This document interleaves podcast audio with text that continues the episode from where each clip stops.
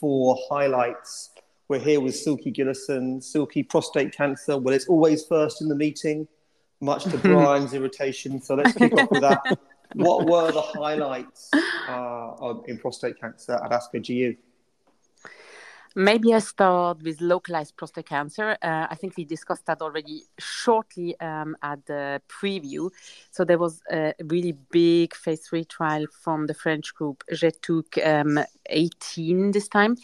And it was in high risk localized prostate cancer, radiotherapy, dose intensification with three years of ADT in both arms and it was quite interesting because so the it was 70 gray versus 80 gray and i understand we all not radiotherapists um, but 70 grays nowadays probably also a bit substandard but the interesting thing is we we saw a lot of you know when you do more radiotherapy a benefit in biochemical relapse.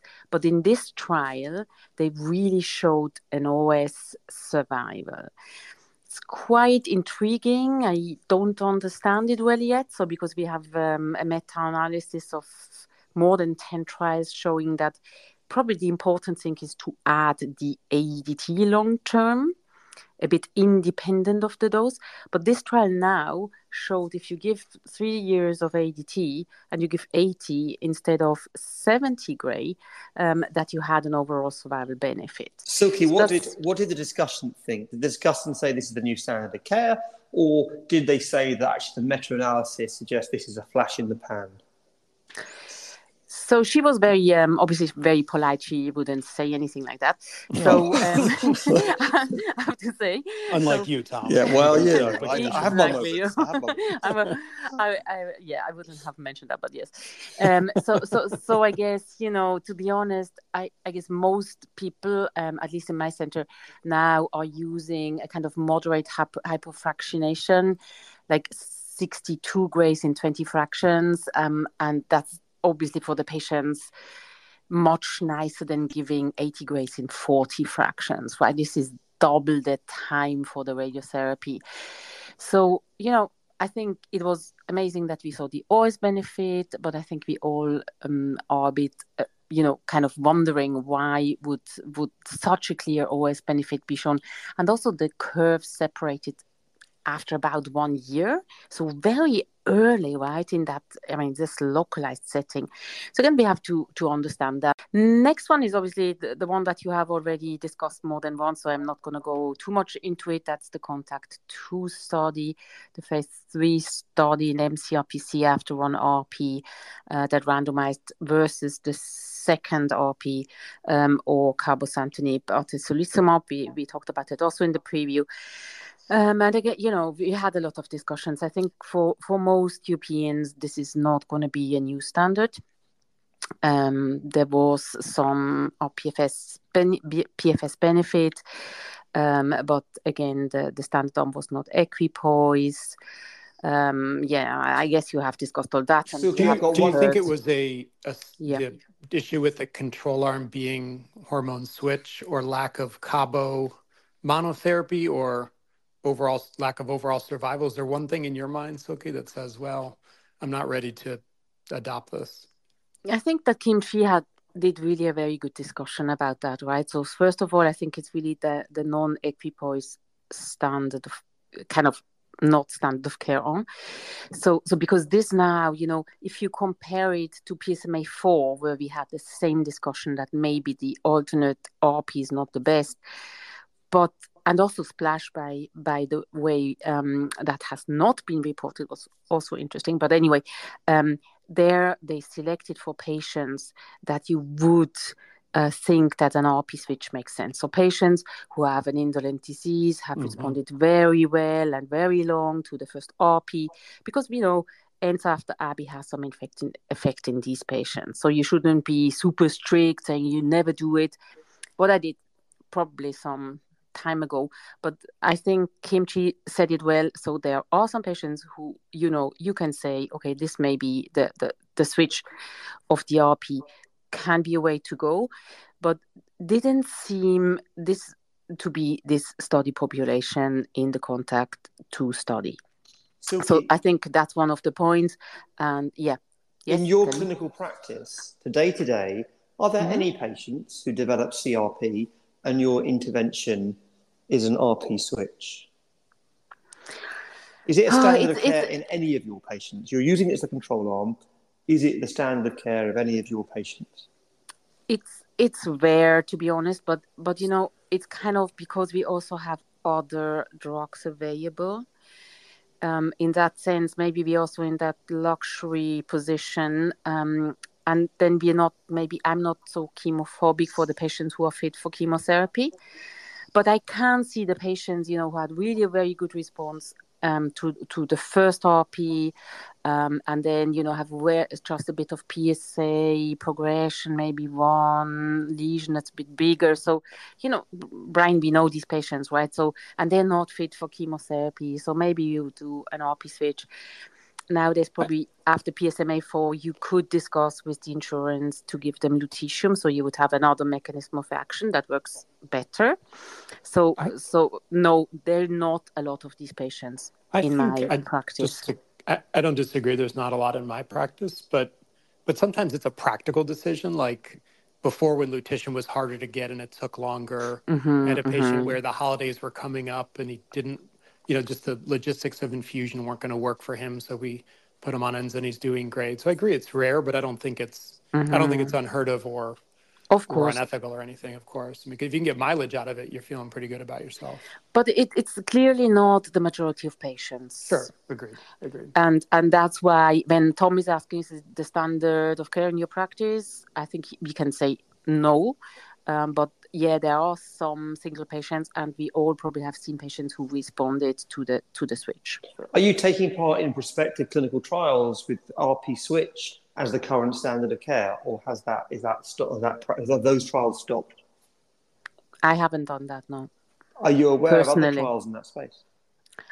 Yes, there are other um, trials in that space. For example, Splash that's the uh, other lutetium, mm-hmm. lutetium compound that um, had to be was on the program, but then has been withdrawn.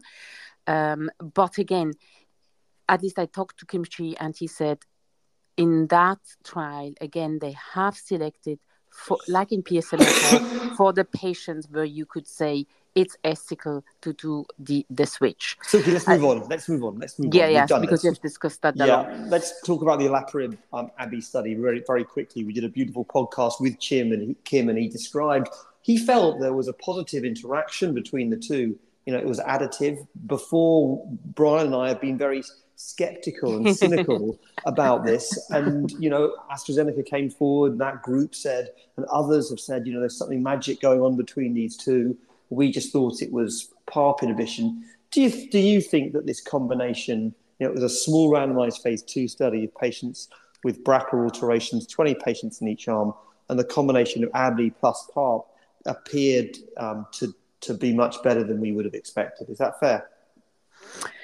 You know, I think the pity in that trial is really that that it was so small, right? So, I mean, 20 patients, as you said, in each arm. And then, you know, the thing that would have really interested me would have been because that would be the perfect trial. I mean, the trial design was really good. Like, what, because they had crossover in both of the single um, therapy arms. Mm-hmm. Only, there was only eight patients crossing over you know, from these 20 patients. So, so in that sense, you know, uh, I don't show in the conclusions it was said, oh, probably combination is better than sequential. I think that's far fetched um, with so few patients. And I think Far-fetched. that would have been. Those are strong words. That is. That's worse than a flash in the pan. Yeah, that is worse. no, but you know, I, I mean, I think it would have been so interesting to have like, like, let's say, 200 percent in Islam, and then you would have known if really, but, you know, sequential. Given, given the rarity, given the rarity of the mutation, right? Because it was predominantly BRCA. I mean, it's hard to fault them for a small trial. I totally agree. Larger is better, but but do you think such a trial is possible with 200 in each arm of just BRCA? I mean, of just uh, BRCA, not not all HRR. But but the, it had BRCA and ATM in. It had ATM, yeah, that's right. It was and ATM, that's, that's also one thing that I don't understand. Why are we grouping all, always these BRCA one, BRCA two, and ATM together when we now I think we have okay, but the child was planned before, but you know, yeah. it's just kind of a historical thing because now I guess most of us don't think that ATM is the right. best target. It's because it's and, common. It's because it's common. But, so if you stick anyway, ATM in, it... I know I oh, okay. realise that, but I think you put ATM there, suddenly you recruit much more quickly. You know, without ATM, it becomes really hard. I agree with everything. I always thought ATM was one of those things you got money out of from the wall until I started doing prostate cancer. like genuinely. Right, okay, how about was... one? Let's. It works also in, in ovarian cancer. cancer, by the way. Mm-hmm. Let's finish prostate with one gem, one one you know non-oral data or something you thought was under under overlooked, undervalued. I think what was very interesting was um, the abstract presented by Neil Shore, again about EMBARK. Sorry, uh, again. Um, but it was quite interesting and it was a bit hidden in an educational. And he re- re- reported about the ensomon arm and the ADT alone arm, so not the combination arm, about the patients who had the drug suspended because as you know that it was the idea that at week 37 all the patients who had a psa lower than 0.2 the therapy was suspended mm-hmm. could you and just for the listeners really quickly just mm-hmm. describe what EMBARK is yes that it's it's a trial in patients with high risk biochemical relapse no metastasis in conventional imaging who are treated either with ADT alone, what is the stand was the standard, let's say that way, then enza in the second arm enza alone, and in a third arm the combination. And it has been shown that the combination is the best for uh, metastasis free survival. But interestingly, the enza arm was better than the ADT alone arm. And so it was it was quite interesting because more patients on the enza arm had um, a suspension, so reached that point two. But then if you looked all the patients who reached the suspension, so a really deep response to the therapy, the MFS was the same for ADT alone or enza alone. Yeah. I think that was quite interesting. So I have to to think about that uh, a bit more. Um, in the no suspension group, of course, um, then the MFS was much better for the answer arm. So, so it's quite. It was quite interesting. I don't know what you thought, and and then also. Is it possible, was, Silke, that so, what it mm-hmm. represents is if you generate, irrespective of how you get there, if you generate deep responses, you do exceptionally well. Um, and it doesn't matter how you get there, but if you only generate modest responses, you need this slightly more active therapy exactly so this is this is what what it seems to be and i, I think that that's quite interesting that's new data um, and the other thing was kind of disappointing in a way for me um, like was that brian's lot... presentation because that was no no no no no no oh, okay, no, fine. Sorry. Apologies, apologies. sorry apologies. no listen to me um, what was what was happening is um, if you looked at the the patients who stopped by the way they could stop a medium of about 20 months so that's quite long you know for a treatment mm-hmm. break. Um, and then, but the thing that was not so nice is that two years after the therapy suspension, less than 10% in both arms had undetectable PSA. So I would have expected a bit more you know that patients who had nothing on the imaging um, had a really deep response um, would have been maybe really like undetectable with the PSA for longer. But anyway, so mm. interesting, and I hope we see the data also for the combination group sooner or later. Brian, All right, renal Tom. cancer, far away you go. Oh, we're jumping to kidney cancer. yes, we are. Yes, sir. All right, kidney cancer. I think big data would be adjuvant Pembro survival advantage. Mm-hmm. We had had a DFS advantage presented and published before. We now have an OS advantage, relatively unprecedented in this space, certainly in renal cancer. And I think it's pretty clean data. You know, it's a lot of patients got subsequent therapy. I think some of the questions after were interesting around of the patients mm-hmm. who relapsed and died, how many got immune therapy? We know the numbers for the whole group, but not really broken down into, uh, you know, who died and who didn't and, and what exactly they got. And so I think those are interesting questions. And I'd also like to see more about there was no new long-term toxicity, but I think we're interested in persistent toxicity in this population. I'm not sure we got that data, but clearly a standard in the disease. You know, great data. Nothing, no, you know, no, not many holes to poke at the data. Um, that was paired with Part B of Checkmate 914. Tom, I'm to buy you some cough syrup soon. Uh, part B of 914, which was Nivo monotherapy or ipi-nivo or placebo, two to one to one. It was a complement to Part A, which had been reported for just ipi-nivo, which was negative, and this was similarly negative. I don't remember all the numbers, but basically overlapping curves, hazard ratio in the 0.9 range for DFS, and of course, no OS advantage. So, you know, the field still continues to scratch its head a bit about, you know, why do we have three negative adjuvant IO trials that are flatly negative and one wildly positive one? And we've talked before on this podcast and other forums about differences in mechanism and duration of therapy and patient population and all sorts of things. And I don't, I don't think it's any one thing. I think it's probably a collective of things. But you know, the, the data is the data. But that was the uh, uh, the pairing. Uh, we had some interesting data about uh, quality of life with belzutifan. The presenter was awful. I don't remember who it was. But, I, I, I heard it was very disorganized. a very disorganized presentation. I heard. The uh, I think the data is interesting. I mean, Tom and I've we've talked a lot on this podcast about limitations of quality of life, but I think this is a setting where it's perhaps one of the cleanest, right? Because it's single drug versus single drug.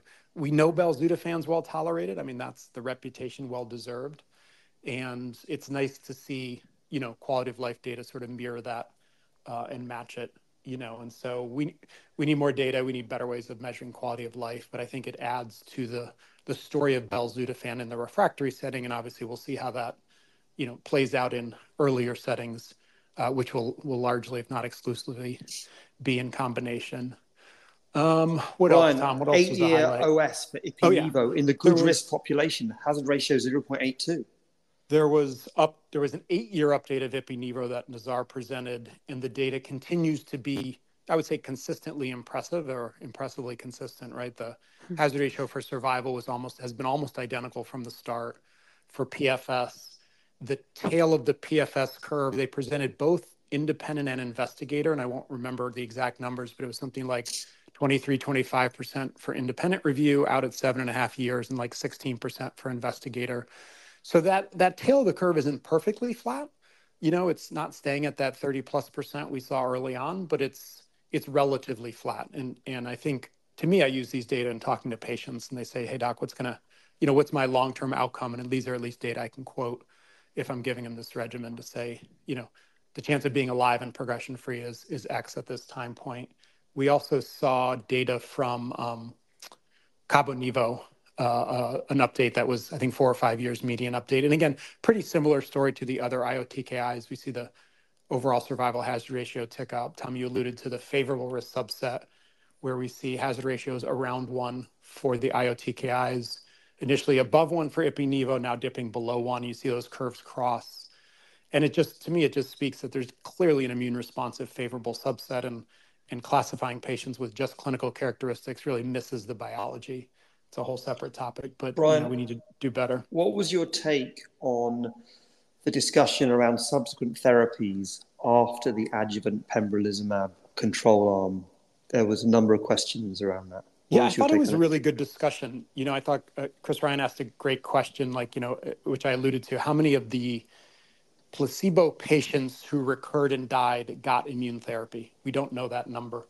Because if that number is super low, Mm. then you could say, well, wait a minute, maybe, you know, maybe the survival advantage um, is dependent on not getting immune therapy, right? Because there was something like yeah. 30 more deaths in the placebo arm. Obviously, we don't know the exact timing, but there were quantitatively 30 some more deaths. But just because you didn't get immune therapy as your first relapse treatment, that's not a disaster. It's about whether you get Nevo, Nivo subsequently. And well, because... it depends. It could be a disaster if you die, right? No, hold on a minute. Hold on a minute. What I'm saying is the relapsed population, not all of them are going to get immediate immune therapy. Some are going to get radiofrequency ablation. Some might even go yep. on observation. Some are going to get VEGF TKI monotherapy. You've just said the, the hazard ratios are one for VEGF TKI IO. So if you get axi-pembro as first treatment and good risk relapse, or you get sunitinib, that's not going to be detrimental to your overall survival. And do you know the risk group of those who relapse? Um, right, that wasn't presented, so we don't know the risk group. So you want to we, see There's also a a 20 some percent rate of both surgery and radiotherapy, I should say either. And that, I don't know, my practice, that's high. I wouldn't say that 20% of patients who relapse after adjuvant therapy are suitable for local therapy. Certainly not the early relapsers, which would be what? the first, obviously, five yeah, years. and, and Tom, I didn't, so at least I didn't understand the question from the people like, you know, as a first salvage therapy, but in the course of the disease before they die. I think that's what I understood. That was the question, you know, and, and I think that will be easy to look at. Yeah, I hopefully. think that sounds like that's important. Um, Brian, give me I mean, one of the give me a hidden gem, Brian. I don't know, hidden gem. Do you want me to go um, on bladder cancer? I've got a hidden gem for you. What about? No, can I ask something? Can I yes, ask something, yes, Brian? Yes, of course, of course. So of course, I, I thought super interesting was the sub Q administration because obviously that would be really fantastic if that would be working. But uh, what are two of you thinking about that? Yeah, so um, Saby George from Roswell presented a sub-Q versus IV Nivo in a refractory setting. I think it was just in a TKI refractory setting with, you know, comparable outcomes. It was a non-inferiority study and, and I, you know, similar PK parameters. So I think it's interesting from a, an access and patient convenience mm-hmm. standpoint. And so, you know, maybe not so much in our countries, but in certain parts of the world where this could have huge advantages, especially patients who live quite a ways from you know, from a, a center, from an infusion center. Brian, I think travel. the UK would like it as well. Tom? Um, yeah, I think we would. We've seen a randomized phase of subcut atezo in lung cancer, and we sh- we actually saw some relapse-free survival and response data from that. We saw a lot of PK data. I think we would it would be nice to see efficacy beyond just PK. Um, I think it's an exciting innovation, and and I think it because as you, the issue is of course, is, is around the pharmacy capacity, making the drug, the cost of the drug. And someone came to the microphone, and I can't remember who it was, and, and started talking about, you know, this may not actually be as cost effective as it sounds because the dosing means you end up giving. Mm-hmm. I don't remember the detail of that question, but I think all of this needs to be put into the mix. But I think it is interesting, and, uh, and clearly, I thought he did a great job presenting it. It was difficult to present because it was lots of PK data. All right, Tom Bladder, bring us home. Well, Brian didn't mention, of course, my uh, my parallel between papillary renal cancer and the moons of Jupiter during his renal cancer highlights. It was disappointing. Um, someone came up to me afterwards, a friend of mine came up and said, So was Jupiter supposed to be sunitinib? Which uh, was uh, not the right answer. So uh, uh I didn't get that Clearly message well across. Presented. Yes, exactly. um, bladder cancer, really one outstanding piece of work. Um, the Ambassador study, investigator initiated randomized phase three, high risk pembrolizumab versus observation Andrea Apolo couple of caveats. Um, quite a lot of patients withdrew. Nivolumab became available during the conduct of the trial, may have complicated particularly the overall survival signal. Um, lots of censoring on that survival curve, and I'm going to probably send out some, some tweets around that. Actually, there was lots of censoring on the atezolizumab curve, which was also observation. And I, I'm beginning to wonder whether or not we should not be doing observation adjuvant studies. I think that's an issue. Um, the um, because inevitably patients kind of make their mind up in an environment that's changing very quickly about mm. things that they want. Um, we there obviously observation trials are better for adjuvant patients. No adjuvant patient wants to have come in and have monthly infusions. That's but so it, it's a complicated discussion. And by the way, I was an advocate of observation, so it just shows how wrong one can be. The trial shows a DFS advantage um, 0.69, OS 0.98. Um, it throws the cat amongst the pigeons. I said that, and no one apparently understands what that means. Um, but it, it, basically is controversial because we haven't seen the overall survival from nivolumab. We did a whole podcast on that, and you're welcome to go back and have a listen to that. There was some other data presented also. There was updated EV Pembro data um, looking at subsets. Essentially, it's working across all subgroups. I don't think there was anything groundbreaking, although the data is groundbreaking. I think it, it outperforms upper tract disease and platinum eligible and PD-L1 biomarker, which is great news. I think in terms of hidden gems and other bits and pieces that were presented, um, there was some quite nice, I mean, I thought quite nice. There was actually a very nice um, rapid oral session. I actually thought the quality, a lot of it was investigator initiated work. There was some really nice work from Memorial on HER2 status and PD-L1 expression, showing high PD-L1, sorry, high HER2 um, on IHC was had low PD-L1.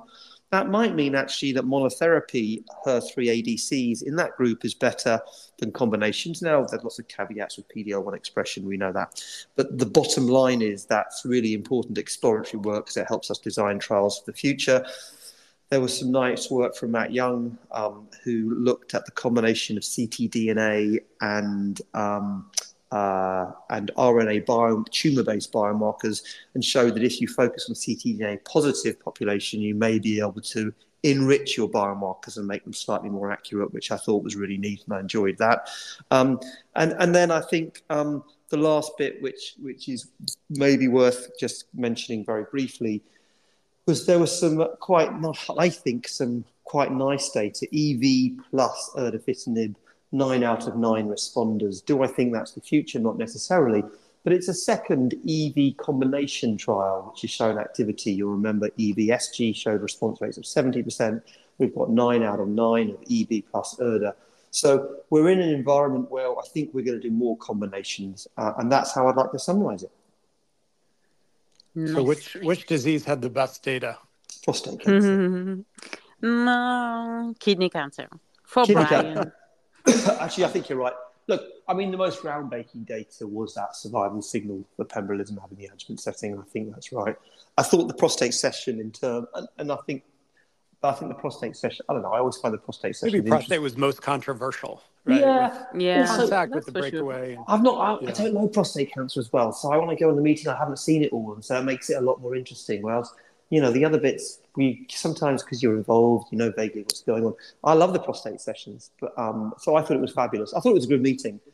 I don't know if it needs to be in, in San Francisco every year. Wouldn't it be nice if it was in, I don't know, Boston one year? Yeah. Nashville, for instance. London. I'm, I'm up for Nashville. Let's do Geneva. it in London. London would be cool. London would be good. Everything that's not minus nine hours. At least for me. Sorry.